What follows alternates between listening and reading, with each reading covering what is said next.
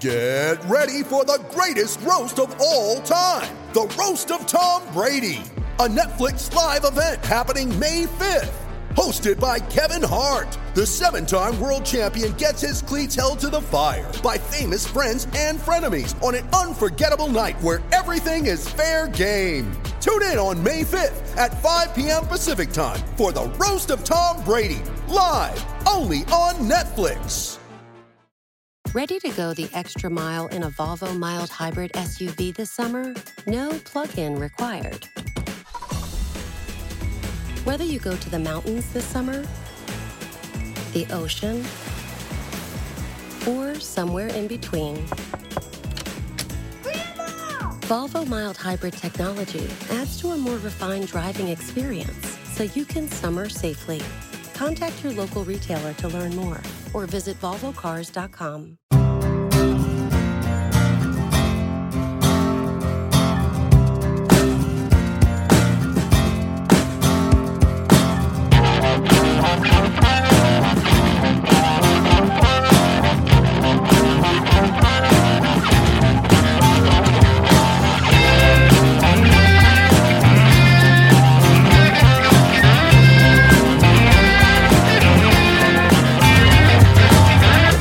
hello and welcome to the Five Year Plan podcast. Ish. Oh, well, we'll see about that. Uh, it's pod 392, and it's Palace's first pod of the season. Uh, after our home game, first home game, uh, nil nil against Brentford, Patrick Vieira's first competitive match at Selhurst Park. Uh, joining me to review that game, we have Mr. Ish himself, Kevin Day. Hello to you. Hello there. How are you doing, I'm all right. Ish? Thank you. Ish. Yeah. You say competitive. I didn't notice that much. Comp- Oh, no. oh, last week was so positive as No, well. no, it's fine. No, no, it's fine. It's fine. It was, it was fine. Fine. Okay, good. Um, also, Jack Pierce. Jack, are you fine? I'm fine. I'm here. Uh, d- dis- disclaimer: I wasn't actually present on Saturday as I was uh, neck deep in mud in Bristol on a tough mudder. Uh, so I have caught up with the game, um, but I am. If you hear any aches and pains, that's just me in the background moving uh, the most mild movements possible. So Oh, apologies. How's the tough mother? Did she go over it? yeah, it was. You know, it, it, it was an experience. What once in a lifetime, very much once in a lifetime experience. Well, you hope so. I hope so. Yeah. Uh, and completing the panel today, we love him and we love having him back on. It's the one and only Mr. John Curran. JC, how you doing? I yeah, good to, good to be back on. Good to be back on so early this time. I don't feel like I'm Jordan much anymore. yeah, you've been upgraded to. Oh, I don't know. Um, so obviously, we're going to talk about that nil-nil draw against Brentford um, at the weekend. Before we do that, can I get a drum roll for a random patron, please? You'll love this one. It's Mr. Jonathan Pickles. Hey, Jonathan. Oh, hey. What a fantastic name. I hope Yeah. that's his real name. Uh, you can join our Patreon and get all the rewards like Jonathan does, which includes post match podcasts after every single game, uh, patron only merchandise, and access to the patron only WhatsApp club at Patreon, P A T R E O N dot com forward slash FYP podcast. And all patrons get 20% off our new line of merchandise, uh, which is available to everybody. But if you join the Patreon, you get an automatic 20% discount. And that's available, available at podcastmerch.co.uk forward slash FYP hyphen podcast. Um, yeah, John John Curran, of course, will know all about Pickles the dog. well, exactly. Ne- Yeah. next door to me is where the, the old World Cup or Pickles the dog found the World Cup. Beulah Yeah. Hill. 1966. Wow. Yeah. There you go. History on this podcast. That's why it's not coming home. It still smells of dog. Uh, guys, I've got a bit of an admin announcement. Um, for the Spurs game on September 11th, FYP is planning to release another hard copy fanzine. But this isn't just oh. any old FYP fanzine, it's a crossover fanzine with Chris Lehman, who obviously used to edit One More Point. So it's an oh. FYP One More Point crossover. We're still working on names, Kevin. We're thinking maybe f- five more points or one more plan. I don't know. What do you reckon? I- I'm not at that pay grade, am I? There's decisions that are made way higher than the salary level I'm working on in this pod. True. I'm on, any, half- on any pay grade. I'm half-hearted, turn up once a week, talk about football. I'm not, I'm not decisions, mate. And you do it very well. Very well. But anyway, Does that Does that mean next season you're going to do one called One More Five Year Palace I Echo? Possibly. We'll see how this one goes. Eastern. One year Eastern Eagle, five year. Yeah. We'll work on it. But yeah. Anyway, please do keep your eyes out for that on September 11th. And as, as um, long as JD, as long as on the last day of the season we don't need five more points, that's the uh, yeah, that's the saving grace of that one. But, very yeah. true. Five- Although five- that would be, Jack, more- if we did, that would be. Typical Typical Palace. Thank you very much. Yeah. Yeah, yeah. One more plan, five more points. That could be very much Palace's uh, Palace's season in a nutshell. But let's let's let's get on with the chat. Let's talk. Okay. Anyway, so do keep an eye out onto our socials and uh, the One More Point socials as well for updates on that. Um, also, guys, this week we have got our sponsors this week. They're a familiar face. And I will say to you, Kevin, as I set up this link, I would put my mortgage after watching Saturday on Conor Gallagher picking up a suspension for five bookings at some point. Would you agree with that? I, am I meant to agree with that? Or is oh, you can if you want. Yeah. Just yes. I- oh yes, yes, I would. Yes. Oh, good. Correct answer. Well, I, I never know when you're doing these sponsor links whether I'm meant to join in or not. You don't give any visual clue, You're right. I don't, apart from just sort of my face in general. But um, yeah, which is doesn't. blank. it's the exact opposite. Anyway, speaking of mortgages, we're delighted to be sponsored again by Eternity Home Finance. They're a Croydon based Palace supporting family run mortgage and protection advisors. For a free consultation on anything to do with mortgages and property portfolios, email info at eternityhomefinance.com and quote the code FYP. And we're delighted to have them back on board uh, this season. Speaking of this season, Kevin, it kicked Yeah. off. Uh, well, our home games kicked off with a nil-nil draw against Brentford. Now, we're going to ban this week a certain Dutch manager's name and a certain team beginning with H as well. But I will say, just to reference that, already Vieira has kicked off or started his career with more points than that manager got. So, first of all, can we finally move on from uh, that memory and eradicate the ghost of that particular manager? And secondly, what were your first impressions of seeing Patrick Vieira side at Selhurst on Saturday? It was an odd one, wasn't it? Because there were, to be fair, there were plenty of oh moments, uh, but also, unfortunately, there were quite a few oh moments as well. I mean, in, in our half of the pitch, we looked confident with the ball. We looked all well organised. We looked defensively sound.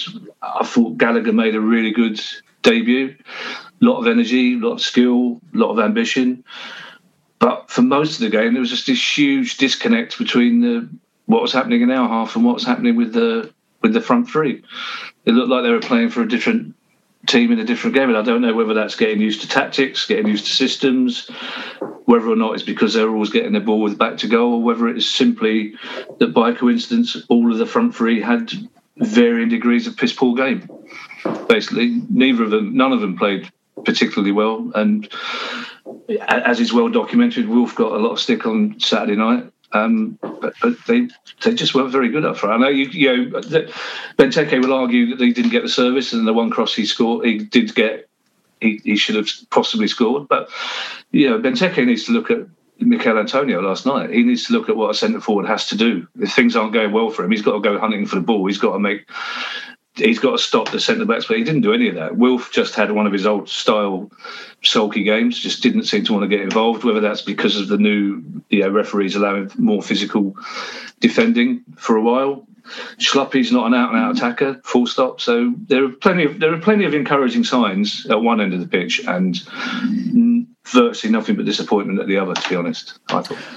Uh, yeah, I mean, not a new issue for Palace. That really Yeah. been an issue for the last couple of seasons, and suspect that you're right about Schluppy, and suspect that there was a few people filling in holes that will be filled by other players when they become available. Yeah. Again, hopefully. Um, JC, what, what was your impression of the sort of the D, the Vieira DNA, or if you will, the new Vieira that Palace that doesn't really work that Palace are uh, going for this season? What did you learn from that from Saturday? Yeah, I, I don't think I really saw much of a DNA yet, and that's not a criticism towards Patrick Vieira. I think it's something that's going to have to be developed, partly because he doesn't have the squad yet. Um, he doesn't have the players. He doesn't, you know, some injured, some haven't been bought in. But you certainly saw. I think there was a bit more zip in the team, Uh, not necessarily in relation to passing the ball quicker, but a little bit more energy. Um, that that was maybe one positive with the top three. They did do a press a little bit more on the goalkeeper when they were passing out, which I didn't see that much with under Roy. Um, and then there's the big kind of debate about what we're seeing, trying to pass the ball through the line, through the high press, which, if that is going to be the kind of mainstay of the tactics, that will take time to develop as well. Um, I don't think we're going to be seeing that looking nice and silky straight away. Um, so I, I'm still, I, I, I, I'd like to kind of almost answer that question in five or six or seven games. Um, Jack, can I go back to the attacking issues that Kevin brought up there? Obviously, something we've talked about before on this podcast this season. Do they do they worry you, or can you see any sort of indication that uh, it might be something that Vieira is able to uh, to sort out going forward? I think that wholly depends on the recruitment between now and the end of the window. I think the fact that Schlupp had to start on the left hand side of a front three, and there was little challenge from the fans about that because it struck most people as the the right choice. Says it all really. In terms of his options at the moment, he's limited, um, and with the options he has available to him at the moment, it means that he's having to play our best player. Um, most would argue out of position. So we'll starting on the right hand side I don't think he's most effective there. I think he's always shown that he's best coming from the left hand side. Um, and I know at the second half he did move Schlupp over to the right hand side and Will uh, to the left hand side. So I just think until the transfer window ends and we know what Vieira's got to play with, that's a really difficult question to to answer. Um, but yeah, you know, from what I've seen of Saturday and from what I've read of Saturday, it looked like uh, the you know defence midfield was fairly well set. I know there were question marks over Kouyate's performance, um, but the worries are all about the the front uh, third, the final third, and I think it's clear that there's business still to be done that needs to be done if we're not going to be struggling. But you know, unfortunately, that does mean that effectively we're going to be playing with a with a 35 game season rather than a 38 game season. Um, but the, the, solace is we're not the only club in that position. I think quite a bit of business is going to still be done between now and the end of the window. Um, but I'd agree. Just the, the point that I think it was Kevin made about Schlupp. I just don't think Schlupp is a uh, a natural attacker in terms of his, you know, skill set. I think he's better coming in from deeper. I think that the power and the drive that we see from him, which for me is the best element of his game, mm. is better when he's got more room to run into. I think when you're restricted to that final third and you're getting the ball in that final third and have that lack of space to burst into, it's it's difficult. So I don't think we're seeing the best of Schlupp if he's deployed as part of a front three. Um, but you know, we, we it's, it's not just this season. You know, we, we haven't been free flowing for a number of seasons, um, but I think we, we just need to see how the next week pans out in terms of the business. So fingers crossed, Dougie's got a few more deals in the deals in the uh, in the future coming up. I, I think sometimes, regardless of new systems, getting used to things, whatever, sometimes senior players like Wilf and Benteke, there's an element of personal responsibility here. It's like, yeah, Wilf's playing out of position Benteke's not getting as much of the ball as he wanted. So make things happen. Don't. Wilf had one of his sulky. It's like do do what other players do. But if Benteke's not getting the ball, then go and find the ball. Go and make sure you're in a position to take it in a different part of the pitch. Go to the halfway line and get it. Drive forward with it if you want to. Wilf just didn't seem to want them. You know, a lot of the time Wilf was getting the, the door back to go, and fair enough, and maybe he was told to lay off, but he just didn't seem to want to impose himself on, on the game, and it's it's down to players like that to do so. Conor Gallagher's what twenty one. And he was trying right from the start to impose himself on the game, to impose himself on on the opposition. And yeah, if if if he'd scored that one he hit the, the angle of the post and the bar after five minutes, it might have been a different story. But he was at least trying to break the line and get beyond the, the, the, attackers, and they they weren't really doing anything to facilitate that, to help that. They were just kind of Benteke didn't really move out of his sort of twenty yard zone. And again, yes, if he wants to be a better striker, he's got to take that one chance. He's yeah. got to do what Vardy does. It didn't happen last night. But how many games have we seen Jamie Vardy not get a sniff when he does get one chance? And that Wardy, again, I, I think we'll talk. Yeah, we need to talk about Wardy, but he gets that brilliant crossing, and it's essentially it's a, a classic centre forward header that he should have put away. You know, so it's it's no point those two players who look, clearly looked unhappy afterwards. It's like you've got to make something happen sometimes. Yeah, I do agree about Benteke. Probably should have hit the target with that header. Um, I don't, I don't think overall he was awful. I thought he was sort of did his bits and bobs okay, but was obviously, as you say, not in the game as much as he'd liked. Wilf, I agree, is going to be very interesting to see what Vieira does with him. And Vieira talked after the game about we all love Wilf, I love Wilf, and we want to get the best out of Wilf. But be very interesting to see how he goes about doing that because it certainly hasn't been a a brilliant start to the season from Wilf, but we know obviously that we need him on his best to to get the best out of this team. My concern about that actually about Wilf, it, it, did feel a little bit like in the first half he made the decision he was only going to give sixty percent yeah. of what he could give, you know, and and that's unfair on him because it. he, he's a professional, and definitely in the last third, then when the game got stretched, he came into the game. But may, you know, my there were some concerns. One of which was if he is being marked out of the game, there's no one else in the in the team who can offer a threat. Eze's injured, etc., etc. Yeah. I agree with Kevin. He has to do more. He has to get you know draw the fouls a bit more and it just it just wasn't happening but i was i was quite concerned that after two games patrick vieira has had to come out with a statement about about Wilfried Zaha. So that gives me the feeling that there's he's now pinpointing one player. That's not his fault. So now Wilfried Zaha becomes the focal point again. Yeah. Not the not not not the team culture. Not that you look at West Ham yesterday. It was it was a, a, team unit playing football, and they've had a season to do that and develop it, and I get that, right? But but this idea now that Wilf is now top of Vieira's mind of making sure he's okay and making it public, this this is that's not good after two two games. Difficult though, isn't it, Jack? That for a new manager because you have to make a really quick decision. Do I come out and do what JC has said, or do I leave it? Do I have to show that I'm strong with my squad? Do I, you know, big decisions to make early doors for a new manager. Big decisions. I I, I don't agree with John. I, I think it was right for Vieira to, to. I mean, he was asked a direct question. Um, I watched the press conference last night, and he, he was asked a direct question about Wilfried Zaha. So I I think I think he was right to say, and he, he was supportive of Wilf. But, you know, he, he wasn't making any issue that we don't know about Wilf. You know, he said that Wilf, Wilf's the full package, and that you know part of his uh, uh, behaviour on the pitch is is why some people love him and why some people hate him. Um, so I don't know about the. I mean, you know, he probably needs more time with Wilf to know exactly how that relationship's going to work.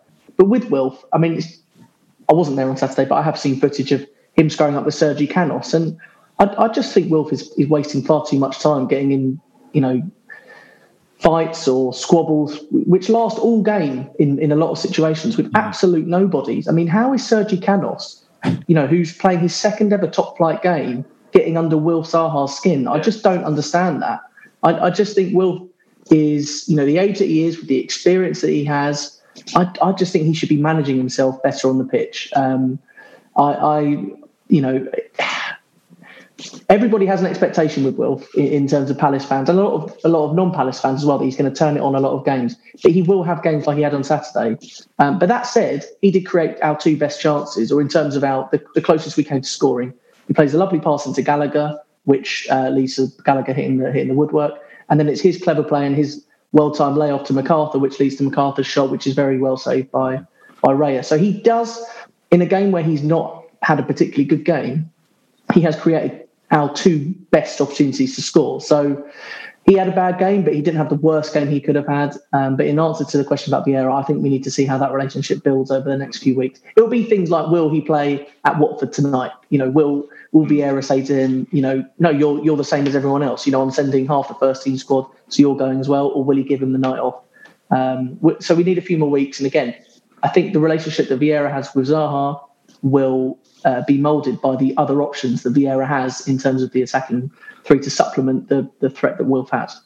As I as I hinted very briefly right at the start, I do think there was an element with Wilf right from the start of the game of showing the ref that he was getting fouled because we've got this new, and it will, the, the pendulum will swing back. As, as, I think Jurgen Klopp was right to say on, on Saturday, it's it's yeah, the, the physical. It's great to see physical. Football's a physical game, and it's great to see more stuff being allowed. But there were two or three tackles by both teams on on Saturday that should have been pulled up. You know, it wasn't just Brentford, and Wilf got a couple of really early they, they were fouls, as simple as that. So I think Wilf was saying to the ref, "Look, I'm, you know, the, the rule, the interpretation of guidance might have changed here, but but Wilf needs to do that in other ways. He needs to not stop and look at the ref. Wilf needs to think, well, okay, this is going to be what, how it is for the next few games, and I've got, I've just got to keep playing till the whistle blows. I've just got to show that I'm better than that. But I think that was partly the frustration, and I think we'll see that from a lot of skillful, talented players in the next couple of weeks. where someone like Conor Gallagher just seemed to kind of revel in it and maybe won't get those five yellow cards you talked about and we talked about pre-season because for the first few games they're all going to get a bit more leeway. What will happen is somebody will get seriously injured, and then all those pundits on telly, all those people who used to play football and don't mm. see why modern footballers don't have to get battered like they get battered. Some they'll, you know, the Chris Waddles of this world will go, well, that's the referee's fault. And it's and it's the fault of the pundits who spent the last two years going, game's gone, game's gone, you can't tackle. Because now they're letting players tackle, and someone's going to get hurt until until the, you know it's like the handball law last year. The handball law was crazy for the first six weeks until everyone decided to change it just in time for us to not give a penalty away against Everton. You know, so I think Wilf was frustrated by the the attention he was getting, but he needs to be better than that. Again, he, he's going to get that attention. It's as simple as that. It's, those players have just come out of the Championship. They'll have been excited about playing against Wilf Zaha. They'll have wanted to be stuck in against Wilf, and that needed to have been addressed before the game. Um, can, yeah, can, I, can I? Sorry, JD. Can I just add to, to Kevin's point there about the the referee in particular? Because I know there's a lot of praise for the referees, and you know Gary Neville and Jamie Carragher you know, two huge voices within the game, and they've been really vocal about how much they're enjoying referees let more things go, and, and the game seems to be better for it. But these are professional athletes who have fine tuned their game over the mm. last six, seven, eight seasons. You know, Wilf is now in his eighth full Premier League season, and he's playing to a certain way that he has learned how to play in the Premier League. And now all of a sudden he is being hit harder and it's not being rewarded with foul and therefore territory for the team. And there and, and as a consequence, he is going to be at greater risk of injury because he's going to be having to try and learn a new facet of his game. Yeah. And I think the pace at which the Premier League is played at is often forgotten by those that have recently stopped playing. And I think the, the pace is probably the hardest element to fine tune for a professional footballer. And that's why people talk about the pace of the Premier League versus you know teams from the Championship coming up and or teams that play in Europe. You know, the Premier League could Premier League teams play at a faster pace in Europe and teams can't deal with it. So if, if the referees um, have for whatever reason take it, taken it upon themselves or the PGA, PGMOL have decided to, you know, go with a, a tougher stance in terms of what's a foul and what's not. That's going to be very difficult for certain players, the likes of Zaha, Sadio Mane, um, you know, player like Christian Pulisic at, at Chelsea, who play on the fine lines of being hit hard or making a fullback look very silly. It's going to take time for them to, to get used to that. And I think while Wilf will need to get used to it, if that is going to be a permanent change to the uh, the management of games by referees this season, I think we should give him time and I think the pundits need to to appreciate that. Um, but Graham Souness is going to Graham Souness. So what can you do? I, I, I, think just on the last two games, Chelsea and Brentford, I, I didn't see any of that. I, I saw Wilf not getting himself involved, um, giving the ball away. I, I, I, don't buy this thing of the, the, the, the new way the referees are going to um, the new way referees are, are, refereeing is going to have an impact on Wilf. I think Klopp's moaning was all about the fact that he doesn't have 100 million to spend on one player. So, I mean, I, I really don't think. I think we're at danger of giving Wilf too many get out of jail cards. You know, the last the last the last Palace manager that dropped him was Pardew as a means of kind of, you know, he's undroppable, which is fantastic kind of, you know, thing. But there were times when Vieira was having a go with him on the touchline. Mm. You know, and and and and that's new for Wilf. I mean, I'm not saying Vieira is an experienced manager, but he's an experienced world figure in football.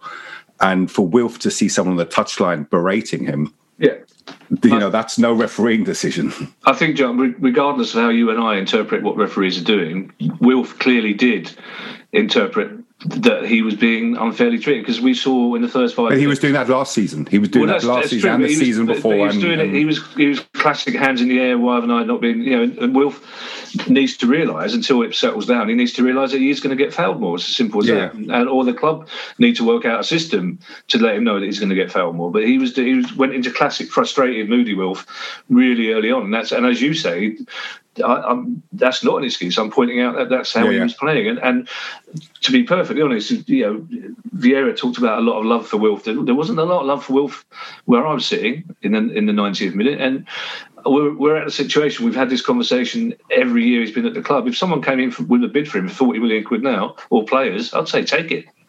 Yeah, but you know what? No one does. No, no, no they won't. But if Wilf, Wilf, I'm not sure Wilf is ever going to have the same impact on the Palace game that he's, that he's had before. partly because of the way we set up, partly because we haven't got somebody like him elsewhere on the pitch. And it yeah. may do that we will when Olise and Eze are back, and that the attention of the back four and the midfield is spread. But at the moment, it's very easy for, for you know even a team like Brentford. Once you saw Wilf out, you've pretty much sorted Palace out.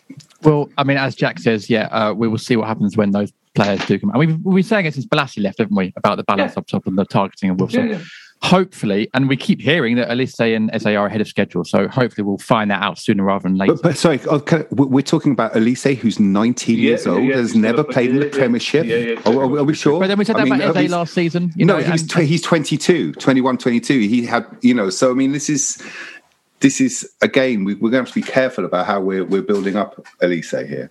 No, I, I hear that. I, I, I hope Palace are targeting another winger as well in the next ten days to add yeah. more options up there up front. Definitely, they, they have to, JD, because you can't have Jordan Ayew as your only senior yeah. option from the bench. Yeah, yeah, yeah. yeah. I mean, I know he's a try, but we've talked about Ayew before, and I know that when he came on, perhaps we did improve in the final third, but he he is not your you know your go to off the bench. And well, yeah, and you're absolutely right. I mean, we've had a question from at Big Al thinks um, Hi Big Al, who said, at, at, this point, do you think any signing is better than having to make do with Ayew and Schlupp on the wing? And it's a very fair point. Yeah. On, on, Saturday, those as the other only options are um, uh, are not good enough at the moment. But, Can I move on? Yeah, so just, just quickly though, but John John makes a fair point about Olise because I.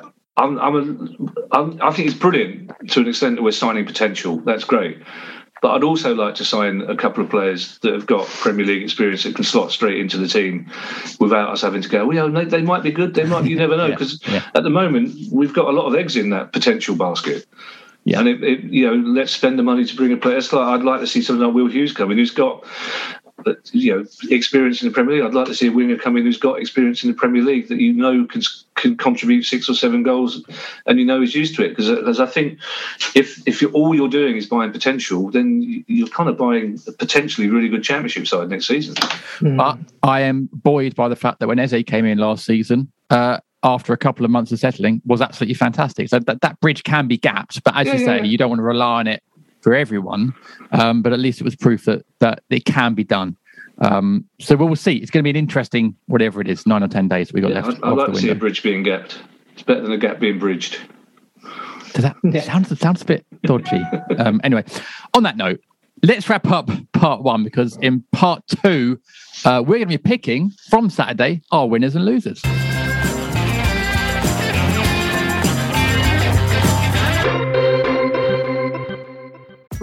The extra mile in a Volvo mild hybrid SUV this summer?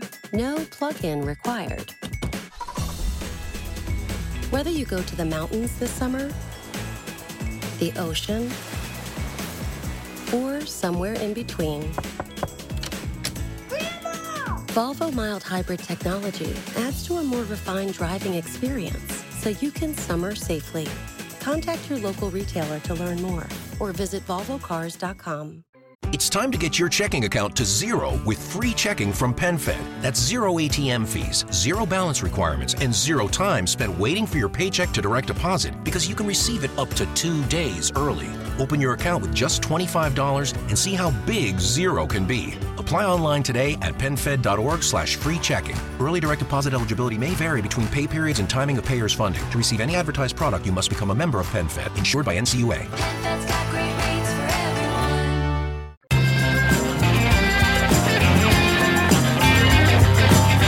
Welcome back to part two of the Five Pound Podcast. Hey. hey. Sponsored by Eternity Home Finance for a free consultation on anything to do with mortgages and property portfolios. Email info at eternityhomefinance.com and quote the code FYP.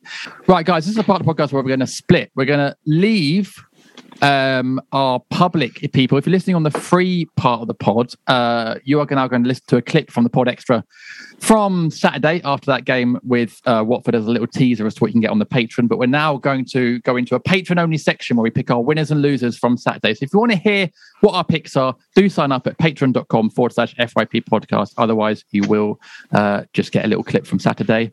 Uh, but if you're listening on a patron feed, then we're going to go and uh, leave the public feed people now.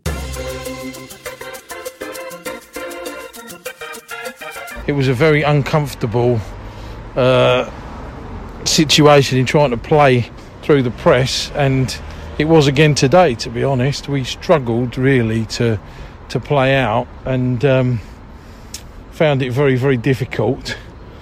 I think probably the biggest problem with that was deploying Cheikhou Kouyaté in that sort of holding midfield role where he acts very well as a sort of destroyer, if you like, as a negative player for a team that doesn't have a lot of possession. But unfortunately, in possession, he struggled, particularly in the first half. Like, and his lack of comfort on the ball meant we couldn't really play, and and it's just it looks very disjointed.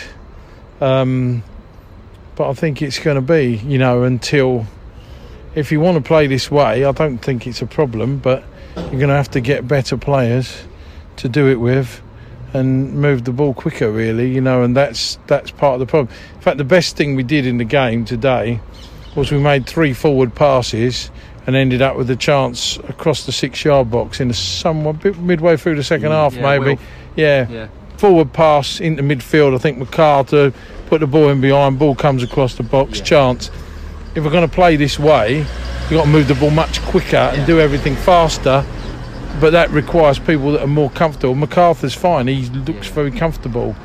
Um, but the the problem at the moment is that your your two wide players today, Jeffrey Schlupp and Wilfried, you're just not getting them on the ball enough to really affect the game.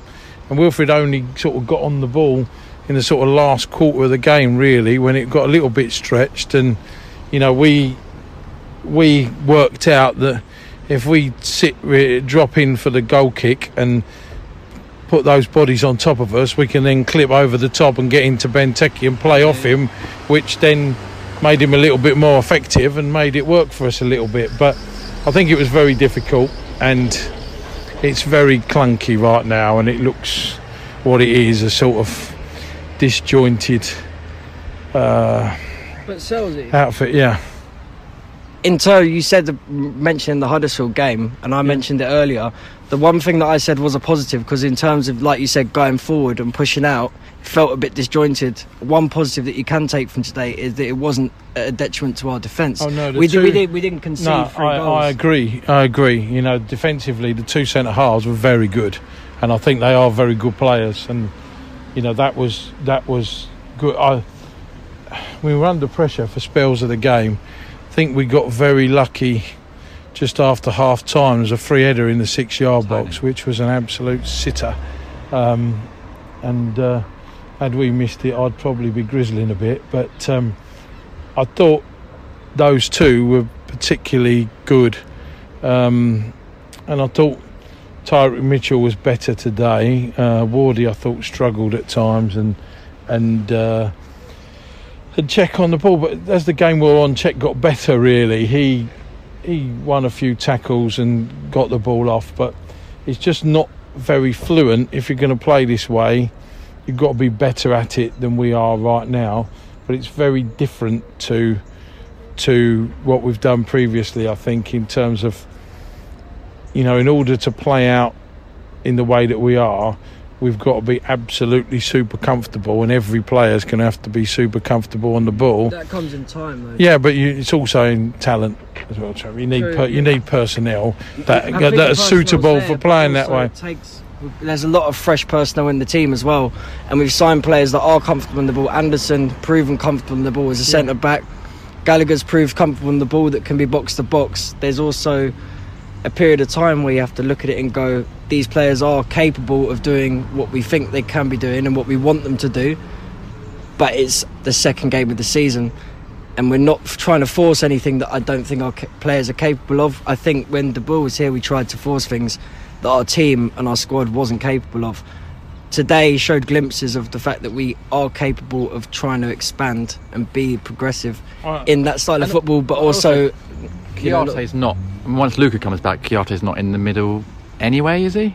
Really? I, w- I would have thought that in order to do better, we're going to have to have somebody playing in that. Is it number six? They call these players now. Play, I used to, I used to call them holding midfield players, but uh, they call him a six now, and two number eights is what we're playing with. Yeah, that's the that's the common common. I agree. I agree with you that it definitely needs maybe one, possibly two players in that starting team to do it.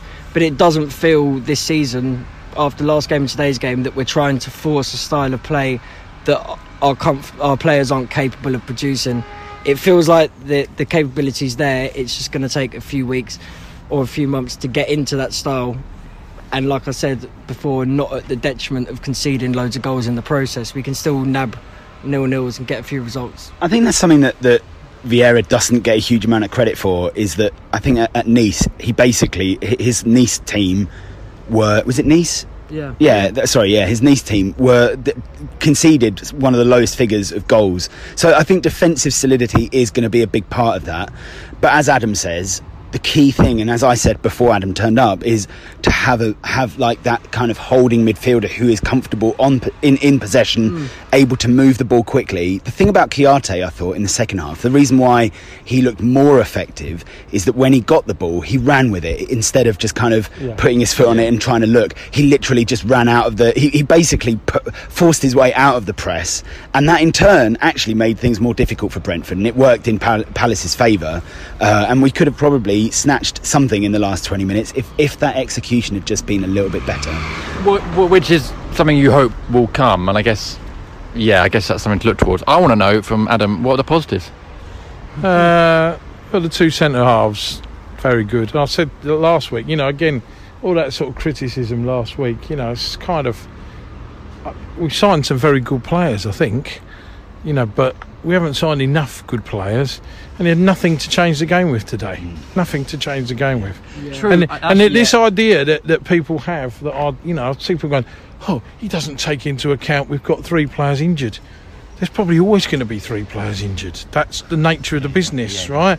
You need 25 players, not, oh, well, we didn't have Connor Wickham much and we didn't have Mamadou Sakho much, so we don't need to replace them. That's a myth. You need 25 players or more. We've got the African nations. We're going to have COVID situations. We're going to have all of that to contend with and injuries that are, you know, that, that are there. And at the moment, we've got Nathan Ferguson injured, Eberechi Eze injured, which we knew last May, Michael Olise injured, and Luka injured, right? They're your four players. That's probably going to be a normal situation. That means if you have a 25 man squad, you've got 21 players to select from. We had two goalkeepers on the substitutes bench today. I've got to remember whether I put sub bonuses in in Remi's contract after that because that was one I wasn't expecting, to be fair. But I, I do. Th- I, I completely agree, which is why obviously Ayew came on and was the only attacking player really available. I do think, and I'm not saying he's the answer at all. I do think Ayew played quite well when he came on. Hmm. I thought he used it quite well. My sat in front behind JD Senior, and he said he was really surprised. It's like we we've played better with Ayew on the pitch. Like I couldn't quite compute that Ayew would improve the team, but I thought he did okay. But obviously, obviously, he is not the answer, and you need. If you're going to take the game, you know, a game like that that we could have won at the end, although I do think a draw was a fair result, you're obviously going to need better options off the bench, and is not the answer. I think the forward limitations are just there. First of all, Wilfried's your best player. Didn't get him on the ball enough for the first hour of the game, probably, or first three quarters of the game, really. You didn't uh, get Jeffrey Schlupp on the ball, so wasn't particularly effective. Conor Gallagher was very positive in the first half and he's running with the ball and did quite well.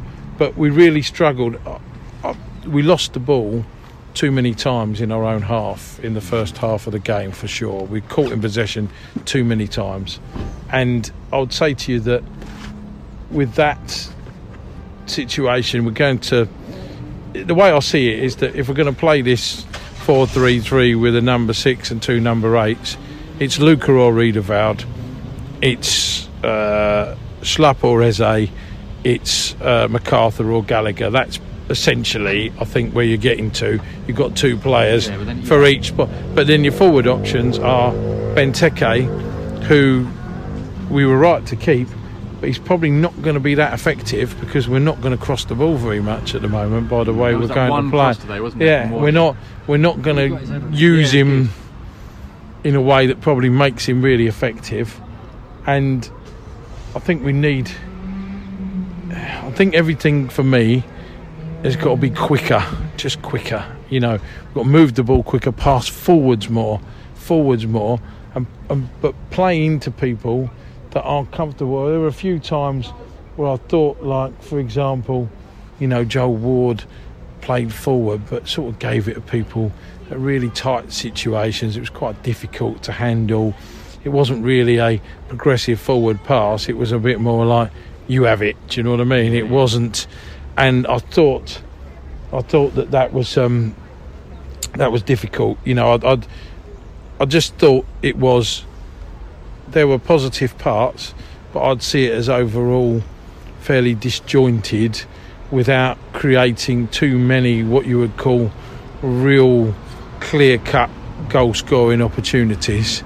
And probably I was hoping that the last 15 minutes we might just get a set play and yeah. Joachim Andersen, I think, will be a big asset in the opposition's penalty box. Get up and win a header for us and maybe nick us a result. But as you said, I don't think that would have been justified on the balance of the game, really, for us to win the game. I think so. I, you know, it's it's a work in progress, but and I take Chap's points that we are sort of, you know, we are saying that it's it's a work in progress and that we're going to try and do better, but or or we will improve, but it's a very hard league this and the fixtures that we've got coming up are very difficult. Yeah. And if we've got one point going into the to the Brighton game, which is the sixth game, and we lose, I think there will be a very yeah, but there'll be a very different mood around the fan base in terms of where we are, and that you know, let's hope that's not the case. But West Ham, Tottenham, Liverpool in between, they're very difficult games. To, they are three of the top six that we last season. West Ham finished fifth, didn't they? So, yeah. yeah. No, so did they finish fifth? Or six? But six. but they say three of the top six for sure. Anyway. And that's di- and, and we knew it was a really difficult start. I mean, Norwich had a difficult start and have lost eight goals without Yeah. registering in the first two games. But I don't want us to get caught in a catch-up situation. One of the one of the the best bits about Roy's tenure is that we never really ever let ourselves get once he got us out of the mire we never really went back in there very often I think we were only in the bottom three once in in that time. Now you know that can obviously depend early in the season on the quality of the fixtures but confidence in winning when you're when you're trying to redo what we're trying to do you know would help massively but it's actually very difficult to do and it's very difficult to do it against the top six teams anyway. You know as i said last week you know you're already going to chelsea. If you've got your best players available you're still not expected to win. You've got no reason to expect a result. But i think to me there is a there is a difference between that and not being competitive enough. Um, which I don't think we were last week in terms of, and I don't mean as in the players' willingness or lack of effort. I mean you, the squad that we turned up with Chelsea. uh, It was like going to war with a penknife, really. Do you know what I mean? It was kind of, you know, you are, and they've got big cannons and grenades and bombs to throw at you, you know, and it's. I think after nine years in the Premier League, you know, we should be in a better spot. And as I said, it's all very well turning over players, and I'm not unhappy with any of the players that have gone, and I'm very unhappy. I'm very happy rather with the players we signed. But the season doesn't start in October; it starts on the middle of August, and we should be ready. Bar maybe one or two players, and my understanding is that we're only looking to bring in two more players at this point. But I think that's probably very changeable, and I think we need three forward players and I think you've got to have eight forwards. And at the moment, we've got five, including Mateta, who hasn't convinced anybody yet that he's a Premier League footballer, and Rak-Sakyi, who hasn't convinced anyone yet he's a Premier League footballer either, but for, chance, but for differing reasons. Yeah, I'm not. I'm not telling you. I like the kid. I think he's a good player, but he should be somebody that we've got eight forward players and he's pushing Jordan Ayew out or somebody else because Yeah. he's pushing his way through, knocking the manager's door down by saying, You've got to play me, you've got to play me. We shouldn't be going, We've got this 17 year old kid here and he's going to be one of our six forward players for the season. We need eight play eight forward players. You need you need four strikers and four wide players, or you can say three and four, and Jordan Ayew be sort of a, as I said, uh, you know, yeah, he can he can do both, but really, the, these players cost a lot of money, and I would be concerned at this point with the with the level of player that we're being linked to at the moment doesn't smack of us spending big money on, you know, if it's Noni Madueke, that's a different story. But at the moment, it's Ademola Lookman, not quite made it at Fulham, not quite made it in Leipzig, not quite made it at Everton. But I wouldn't be against signing him. And hmm. but again, you see, I'm I'll be critical again of the fact that a week's passed since the Chelsea game. We haven't made another. We haven't bought another player through the door. I think it's know, so it's, it's also another- it's also clear that Patrick Vieira feels that way too because he's made that clear Yeah. in the last two press conferences. Now he made it clear before the Chelsea game and before this game that we needed to strengthen and that that needs to happen. Um, so when the manager is- is saying that, I mean, I think I think, listen to the podcast. but I think Roy Roy Roy didn't. Maybe he's going to employ me as his PR.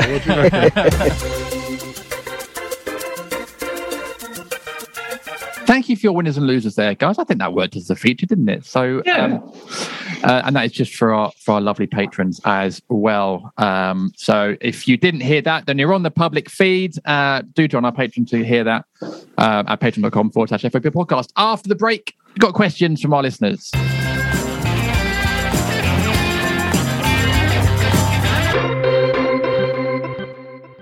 It's time to get your checking account to zero with free checking from PenFed. That's zero ATM fees, zero balance requirements, and zero time spent waiting for your paycheck to direct deposit because you can receive it up to two days early. Open your account with just $25 and see how big zero can be. Apply online today at penfed.org slash free checking. Early direct deposit eligibility may vary between pay periods and timing of payer's funding. To receive any advertised product, you must become a member of PenFed, insured by NCUA.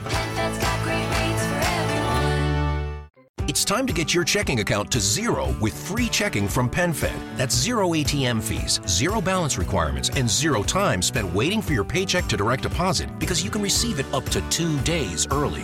Open your account with just $25 and see how big zero can be. Apply online today at penfed.org slash free checking. Early direct deposit eligibility may vary between pay periods and timing of payer's funding. To receive any advertised product, you must become a member of PenFed, insured by NCUA.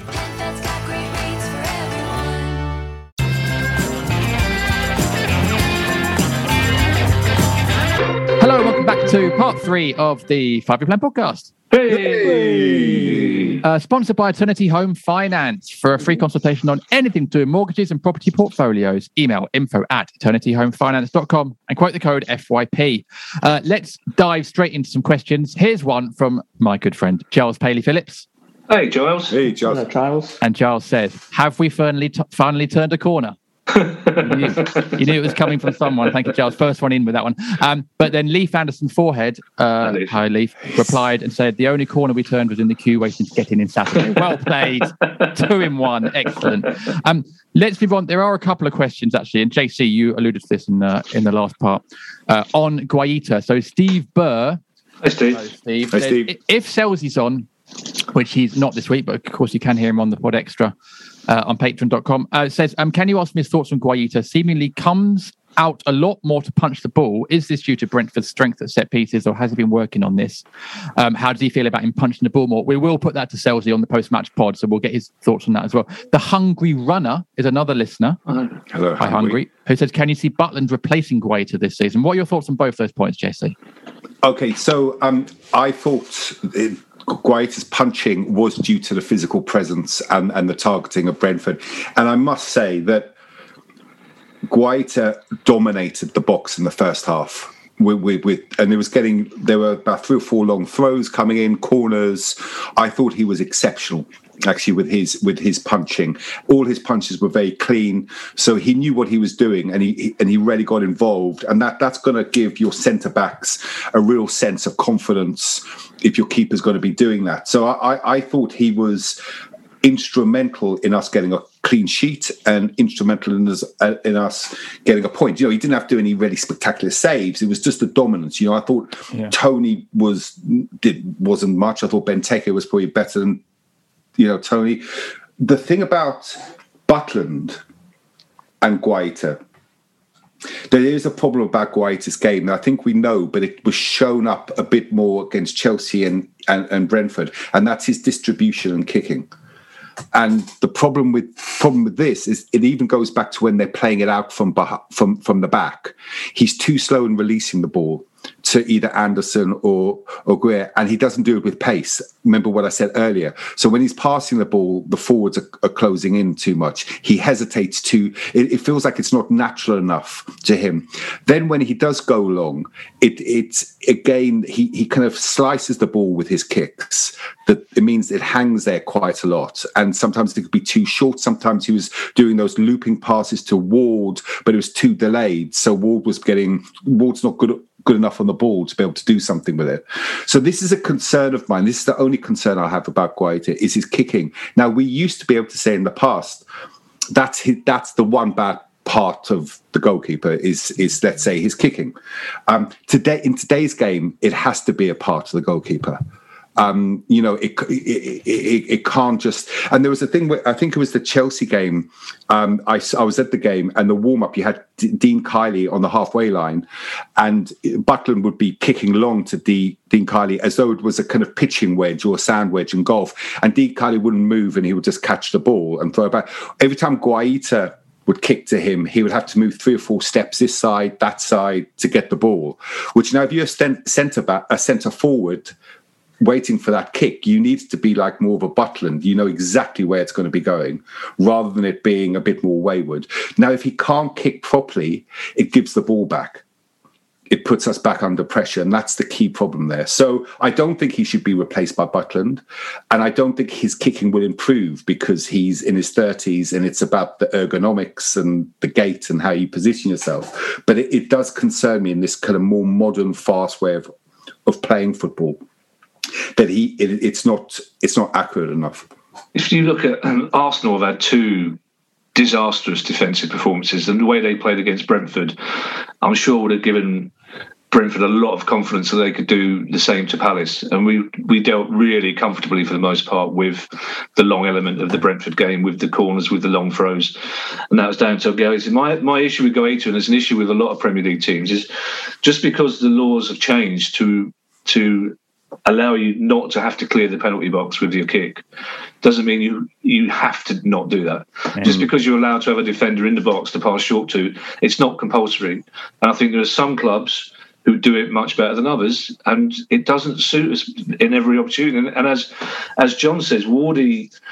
Wardy is an issue because you've got three, as we talked about before, you've got three young, dynamic defenders, and then you've got Wardy, who's been brilliant, who shouldn't be starting, who, yes, put in a really good cross, but for the most part, just hasn't got the energy to, to take the ball forward when it comes to him, and was quite often the one that Guaita was giving, was receiving the ball from.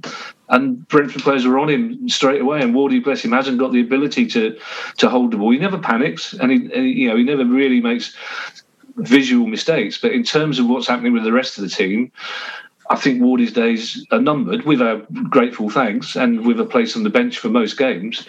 But sometimes Guaita just needs to look long occasionally. There are one or two occasions when a quick release would have seen Wilf or Benteke getting the ball, and you have to rely on the fact that Wilf and Benteke can hold the ball up long enough for people to join in. It's just, it just doesn't suit us. It's like when Mandanda joined. It doesn't, you know, our two centre backs didn't want the ball from Mandanda. It's as simple as that. They wanted him to, to get it to the halfway line, and sometimes that's the best thing to do. I it's- I, know, I know Yeah. Vieira is trying to change the way we play and wants us to play out, but you know there, there are other options basically. But but those Palace centre backs will want it to come short. they will. The centre backs will. They- yeah, yeah, but, but it wasn't going to them. That was the trouble. No, but that's Yeah. exactly that's what I mean. Spurs are a really good team who can play it short, but then Lloris will play it long straight Yeah, away if he needs to. But he'll make it as, as a quick decision. Where Guaita dwells too much, Yeah. You know that he, you know that's my issue. He dwells too much. It's it's very interesting. I remember we had the guys from New York City FC podcast on start of the season, and one of the things I said about Vieira was there were times during games where fans were urging the team to get forward, and the, the team did want to recycle and go backwards and take a while with the build up. That included the goalkeeper. And it's interesting. You did we did see bits of that on Saturday in Yeah. the second half, but again, it's a work in progress, and I'm sure that that will be something Yeah. that the team will get used to. We'll, Um, we'll see. But we'll see Butland tonight in the Watford game. Yeah. Watford, you know, Butland will play the cup game. Um, my concern about putting the presumption that you know Butland could just come in, and I do recall him being fairly decent on the ball at Stoke and his time at Birmingham. The the thing we need to consider with Butland is he had a real crisis of confidence Yeah. at Stoke, and that's why he was available for 1.5 million. Yeah, and yeah. Stoke were happy to let you know a previous England international become their reserve goalkeeper and then sell him on the cheap because he really had lost the, the sense of who he was previously. So if we were to put him in, while his distribution may be better than, than Vicente's, we would need to be assured that he has recovered from what he was going through at Stoke in order to be the Premier League goalkeeper that, that he was previously. And I'm not saying he couldn't be again, but there would need to be the uh, assurance that he could actually tend the goal as well as you know provide decent uh, ball out to fullbacks and, and the centre half. So it's an interesting one. I, I can't see Vicente being dropped anytime soon unless we start to concede chances and goals from mistakes at the back. And and as as Kevin and JC have both said, we haven't done that yet, albeit it not looking fantastic yet. But that is, what we should take into account is that the goalkeeper and the two centre halves started the game for the first time on Saturday. So hmm. it might be familiarity breeds confidence as well. Hmm. Although does look- Guaita, Guaita was at fault for the goal at Chelsea as well. The second one, The second, the, other two, the other two are sort of yeah, the other two were great, but the second one was was a, an error. So. But not but not from distribution. No, That no, no, absolutely. Yeah, yeah. No, I Yeah. agree. I agree with you. I don't think there's any indication that that he's not going to be our goalkeeper for the foreseeable future. But I, I think Butland is a really good. They've got in Dean Carley. They've got a really good goalkeeping coach as well. And I think Yeah. from, from what I've heard of him, if anybody can rebuild a keeper's confidence, it's it's him.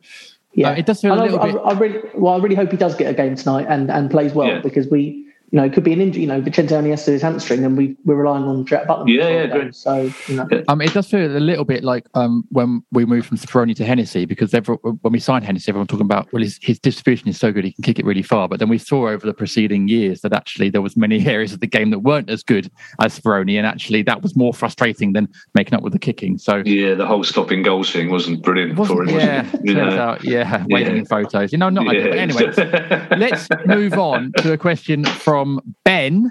Hi, Ben. hello Ben. who says Nketiah take or leave, and I guess this is a uh, a link to the rumor that we're after Eddie Nketiah from Arsenal. The latest reports seem to be that we've offered 10 million, Arsenal want 20, which seems quite a lot, and that Palace are only prepared to pay 10. Um, we the striker is on the list, Kevin. I guess. Are you a fan of Nketiah? Take or leave? Uh, take absolutely. Um, I'd, I would pay the twenty. To be perfectly honest, I think Willock was a he. He looked really good when he was at Leeds. He's a he's a different type of striker. Uh, it gives us an option that we we haven't got at the moment. He's a natural goal scorer. He he takes players on. He takes shots on from the edge of the box. He can. He's a jack in the box striker as well. I'd, I'll, absolutely, he's Premier League quality. He would give us real a real level of option that we haven't got up front. Uh, let's go to I think- JC. Take or yeah, I think. I mean, he's injured. I think at the moment as well, which is not surprised. That's what we seem to Well, that's be. we, by Well, we always- means. we sign in the players anyway. Yeah. I mean, the only thing I was, I was, I was having correspondence with Laurie Dahl yesterday, and he said, "Yeah, let's buy, let's buy young Arsenal players who who, who can't get anywhere near this Arsenal first eleven. and the la- last time we did that, it was Julian Gray and Tommy Black. So, um, so I mean, I don't, I don't. They weren't To be honest with you, I don't know enough about him. I think it's such a shame we missed out on Armstrong. Um, Yeah. you know that's the type of player we should be we should have had in our in our you know in our plan so um i i'm I, I would see this at least we've got a striker in Yeah, I uh, I play football on Monday nights in uh, in Amersham, and um, that's great. I'm probably the best player there. It's so good. Um, and um, one of the guys there, Dan, is an Arsenal fan, so I asked him last night, and he said, "Fantastic poacher." Talking about Nketiah, not me. Fantastic poacher. um, but poaching in Amersham Ooh. sounds like a- oh it sounds like a book, I- doesn't it? It sounds Yeah. like uh, it's like a Agatha Christie novel. Um, and the- Nketiah is a good a good poacher, but the rest of his game is, isn't particularly mobile. Rest so sort of in and around the six yard box, brilliant. Made me think of Dwight Gayle in a way. In the terms of what he offers to the team. But Jack, is that something that we desperately need to the tune of 20 million? A bit, a bit like Will Hughes. As long as this deal was done on Palace's terms, I'm all for it. Um, I I don't want to I don't want to pay 20 million for Nketiah. I've seen him a few times in the Premier League, and he is a threat, but there's not enough to the rest of his game, and I don't know whether we can rely on just a, a bloke to put the ball in the net. But I, I like I like him, and and and Kev just mentioned his spell at Leeds, and I thought he he was good then. He, he you know showed a lot of promise and um, and went straight back into the Arsenal. Arsenal called him back. I, I seem to recall, Mm, yeah. um, and uh, he was he's part of the first team plans. But yeah, I, I'm kind of with JC at looking at the Arsenal reserve list is a bit of a concern when that you know reserve list is playing second fiddle to the worst Arsenal team of a generation. It does seem a, a little bit daft, but. Yeah, I, I, of the options that I've heard linked with us, um, if we could get him for around you know ten to twelve million, I think it could prove a shrewd piece of business. You just you and uh, JD have just referred to him as a brilliant poacher, and the only thing he can do is put the ball in the back of the net. I'll pay forty million quid for that. that's that's exactly what we want. Is somebody if if that's the only thing he does every game is put the ball in the back of the net once? Then yes, thank you very much. Because currently we lack somebody to do just that. Yeah. I guess, I Frankly. guess one, one, one of my reasons for being hesitant to pay more than that is because I think there's other areas of the squad to still add to as well. Not you know being Palace, I doubt we've got yeah, I yeah. doubt we've got tens of millions. But you're right. You know you know if if we do need to pay for the most uh, you know important element of the game, then that's what you have to pay for. Um, but if we're paying if we're paying twenty or thirty million for Nketiah, I think there's probably better players at twenty and thirty million. But, but the, the problem is you're always going to pay a premium for strikers, always. Yeah, yeah. because there are you know there, there are far fewer of them. Demand far outstrips supply. There, there are plenty of Will. There, there are other Will Hugheses. Yeah, I mean, and Yeah, it's, yeah, it's there, but there are very few natural goal scorers out there, and he's he's one of them. And if you're guaranteed 15 goals a season, that's worth 20 million quid as far as I'm- So in today's in today's market, insofar as any human being is worth 20 million pounds, you know. um, I am on Monday nights. Um, but um, it'll be interesting to see where how he fits in, where we whether Vieira puts him up front on his own with. We haven't bought him yet. And Eze behind. Yeah, I know. Just Let's have I'm trying to think when we bought him. All right, we will do. We've been we- going for an hour. Well, it's uh, it was reported by uh, David Ornstein, I think, in the Athletic, so it does come with some um, some weight behind it. That, um, but we will see. Okay, in fact, that actually wraps up questions for this part. We do have a game to preview on Saturday. I mean, technically, we have two to preview, but I think we won't bother with Watford. But anyway, join us after the break and see which one we do preview.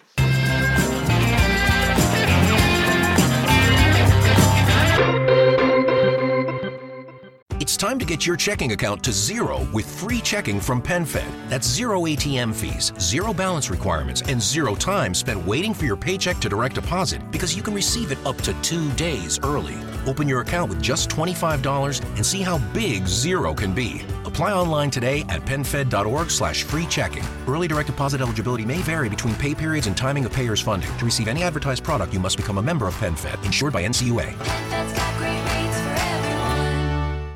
When it comes to business travel in Orlando, it's never business as usual. Oh, sure, I could go on for days about all the incredible places to hold meetings, or the Michelin dining, or the innovative industries that'll make you feel right at home. But Dr. Michael Edwards of Ocean Insight said it best Orlando is as much a business capital as an entertainment one. So dive in and see what's happening in Orlando, where the possibilities for business travel are unbelievably real. Learn more at orlandoforbusiness.com.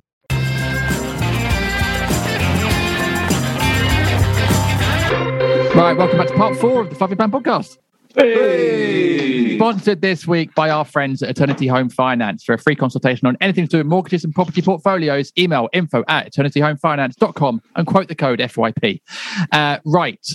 Do we want to preview the Watford game, given that by the time I've edited this, it'll pretty much be kickoff? And shall we just pretend it doesn't happen? Let's do let's do uh, win do or lose Ham. prediction. Let's do win or lose prediction for Go on then, Watford. Jack.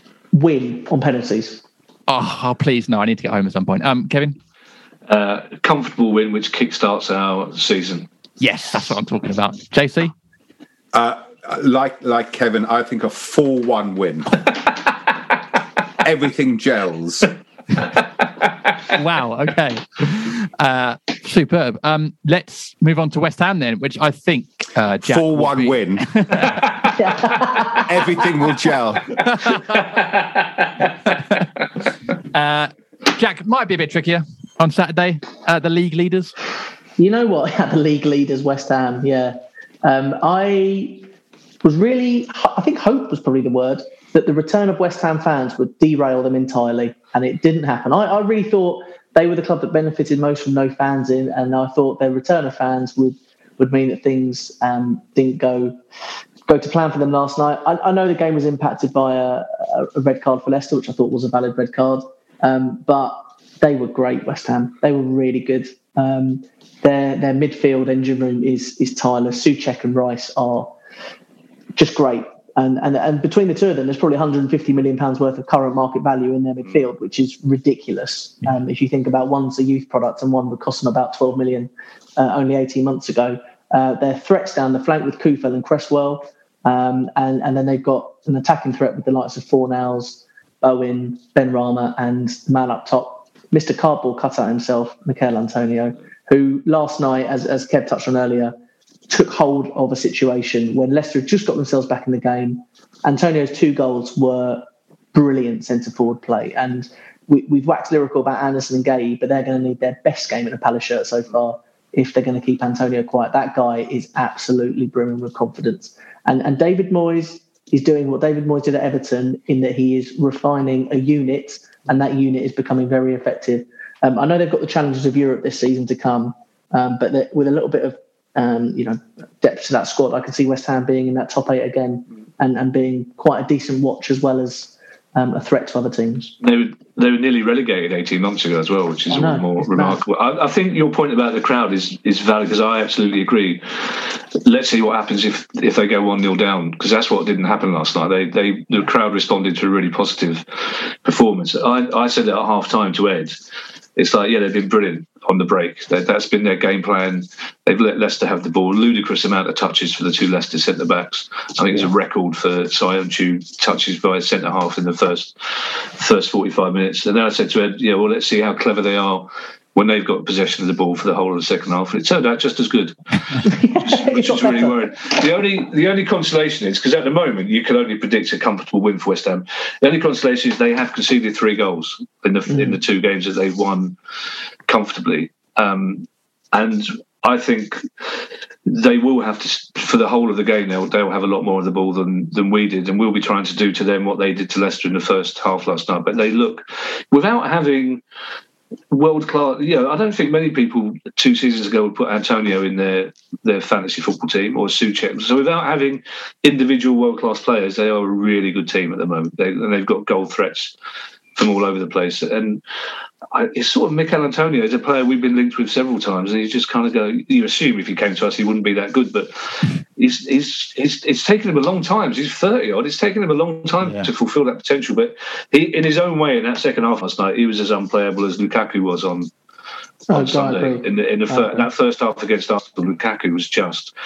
and also, to be fair, that Chelsea performance did sort of put our performance against them in the first game in a slightly different light because they're clearly okay. they're clearly a really really top class team. Yeah, um, Antonio is 31. 31 um, is he now? Yeah. They got him from uh, from Reading, but he was at Tooting and Mitcham. Yeah. Oh, sorry, they got him from Forest, but he went from Forest. Tooting and Mitcham to Reading. Yeah. yeah. Born in Wandsworth, so yeah, local boy, and then and then Sheffield Wednesday for a bit, and then West Ham. And you're right, West Ham at 2015, so he'd have been 26 by that point. So it's yeah. um it's it's it's an unusual story actually, a journey for a footballer, but he is doing absolutely fantastically. And he was in my fantasy team last year. I just want to point that out. Um, JC, what are your thoughts on Saturday? I, I, yeah, I agree with everything. I mean, West Ham have spent lots of money over the last three or four seasons. Yeah, yeah. You know, so we have to, and not not all of that works. Mm. Um, so it's credit to Moyes. I I was I, I was thinking, you know, if you're thinking about what we're trying to do at Palace, this idea of creating a team culture, you know, and if you look at the West Ham team, they've got Dawson as a mm. centre back, but you still feel that not one of our first team 11 would go into that team. And that's a difference, not because mm. Dawson is better than Andersen, but because of what it takes to get that kind of sense of culture in your team where everyone knows what they're doing. We want, we want to, you know, Brentford had a little bit because they've had that pre, you know, two two se- for two seasons or whatever. But that's something that made me the most envious was the glue, that this idea of being able to get a unit working and some exciting players, but everyone playing for the team. So Benrahma, who's skillful, he just plays for the team. He's not playing for his own thing. We we rely, and we've always relied on Zaha. They they're not relying on anyone. Yeah. You know, and, and and and and I think that, that that's that's my point, and that's what we have to really focus on as our philosophy. So I, I really think also I watched the game last night. I'd be very surprised if we get anything from it because mm. they, they, are playing that well. I was very, very concerned about David Moyes and his tracksuit um, because I reckon, I reckon what's happened is that his PA or his said, um, "So listen, I'm just going to run down now and go and get your tracksuit. Going to get extra large, right?" And he goes, "No, no, no, medium." Yeah, get me. He he looked like piece of sausage, and I think that that probably had an effect on the Leicester players or something because they were like looking at. I mean, anyway, but that's um, but yeah, they're they're good. I agree with Jack as well about. I thought that playing with no West Ham fans there with their entitlement was going to be, you know, or, would would derail them this season, but it hasn't. And they, they, they were very exciting to watch. Leicester didn't know what to do even before they went down to 10 players. I, I worry for David Moyes because he looks to me like he's on a journey that many men in my family started, including me. His metabolism's gone. Right, yeah, like he's, he's on. He's on the. He's, he's two seasons away from Steve Bruce size.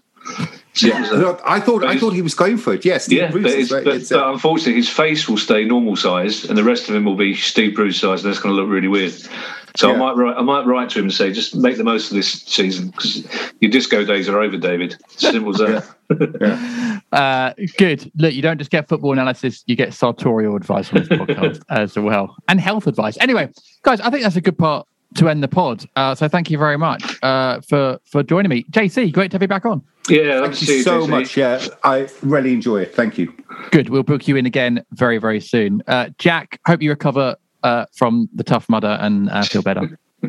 Thanks, mate. It's it's been nice to be distracted from moving for an hour. So thank you. Uh, and Kevin, thanks as ever for being here. Always good to talk to you. Thank you, mate. Always a pleasure. Brilliant. And thank you to Eternity Home Finance for being our sponsors this season. And thank you to our patrons as well for their support. We love them. And thank you to everyone for listening to this podcast. Please do keep, keep your questions coming in. Um, there'll be a post match pod, a brief one from the Watford game tonight, and then obviously one from Saturday at West Ham as well. And we're back next week with our main free podcast, uh, reviewing those games and answering your questions. But until then, stay safe and uh, we'll see you again soon. Goodbye.